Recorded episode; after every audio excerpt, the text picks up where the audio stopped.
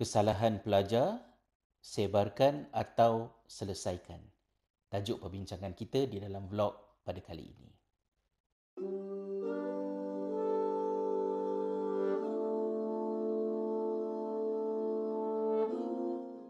Assalamualaikum warahmatullahi wabarakatuh. Salam sejahtera. Terima kasih sahabat-sahabat semua atas kesudian untuk sekali lagi bersama dengan saya Hasrizal di dalam vlog kita pada kali ini. Di dalam buku Ma'un Rizal, saya ada kongsikan satu kisah tentang salah laku pelajar, bagaimanakah ianya diuruskan di sekolah kita.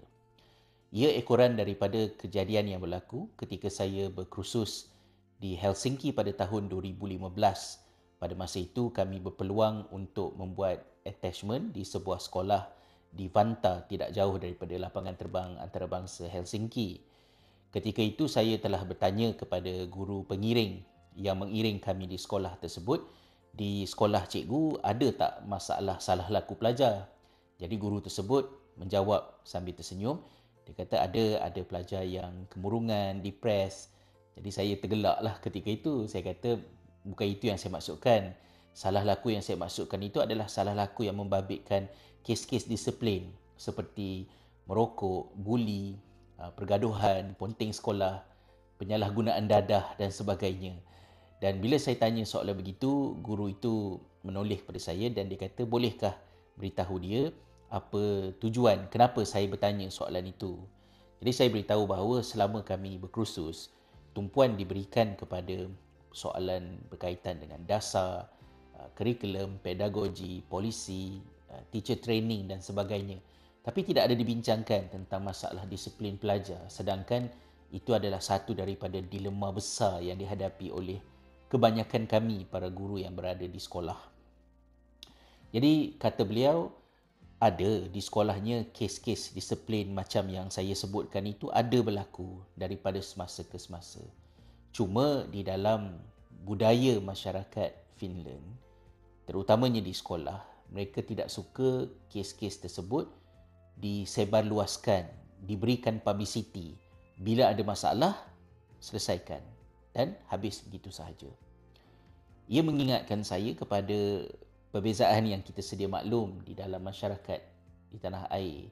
Bila mana guru ataupun sesiapalah yang berada di sekolah uh, bertemu melihat salah laku pelajar, maka ianya dirakam dan kemudian disebarkan sama ada disebarkan sesama guru di sekolah berkenaan ataupun terus ke media sosial dan menjadi tatapan masyarakat.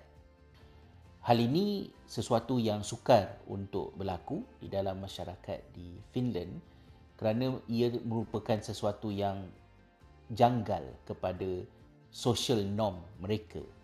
Mereka tidak suka bercakap dan memberi publicity kepada perkara-perkara yang negatif Satunya kerana mereka tidak mahu menimbulkan uh, copycat effect. Uh, orang lain meniru dan melakukan seperti mana yang dilakukan dengan bentuk yang lebih teruk lagi. Terutamanya dalam kes-kes yang membabitkan masalah yang lebih besar dan serius seperti school shooting yang pernah berlaku di Finland beberapa kali dan ada saya ceritakan di dalam uh, buku Ma'un Rizal. Ini harus menjadi satu pelajaran kepada kita bahawa salah laku pelajar adalah tanggungjawab kita sebagai guru untuk menyelesaikannya jika kita mahu menyelesaikannya. Tetapi menyebarkannya, ia tidak seharusnya menjadi pilihan kita. Harus diingat uh, sebagai seorang Muslim, Nabi Muhammad SAW ada mengingatkan kepada kita bahawa sesiapa di kalangan kamu yang melihat kemungkaran, kita perlu berbuat sesuatu. Tetapi apa yang kita perlu buat itu, Rasulullah SAW menggunakan perkataan fal yughayyirhu ya, yang kadang-kadang diterjemahkan ke dalam bahasa Melayu sebagai dan hendaklah ia mencegahnya. Mencegahnya dengan tangan mencegahnya dengan lisan ataupun mencegahnya dengan hati. Tetapi perkataan sebenar yang dipakai di dalam hadis itu adalah fal yughayyirhu mengubahnya. Artinya tindak balas kita respon kita kepada kemungkaran mestilah tindak balas yang di dalamnya mempunyai elemen yang membolehkan keadaan bertukar daripada tidak baik kepada sesuatu yang lebih baik. Jauh sekali lah daripada sesuatu yang tidak baik kepada sesuatu yang jauh lebih tidak baik lebih-lebih lagi lah perlu kita elakkan. Semoga apa yang dikongsikan ini memberikan sisi pandang untuk kita renung dan memperbaiki SOP dan juga etika kita sebagai pendidik dan juga masyarakat.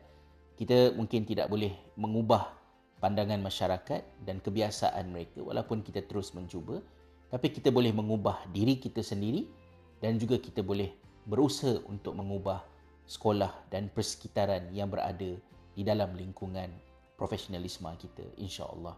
Jadi elakkanlah kalau ternampak chewing gum terlekat dekat tangga sekolah ke, kita snap hantar ke kumpulan WhatsApp, Telegram sesama guru ataupun ibu bapa, apatah lagi ke media sosial kerana ia tidak membantu untuk menyelesaikan sebaliknya hanya menimbulkan amarah dan menyebabkan banyak vibe negatif yang lebih tersebar di dalam masyarakat kita.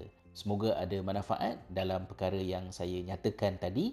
Jangan lupa untuk kongsikan maklum balas dan pandangan anda di ruangan komen dan seterusnya tekan butang loceng untuk mendapatkan notifikasi video-video saya yang seterusnya hingga bertemu di dalam kesempatan-kesempatan yang akan datang. Assalamualaikum warahmatullahi wabarakatuh. Pendidikan Jalan Islah.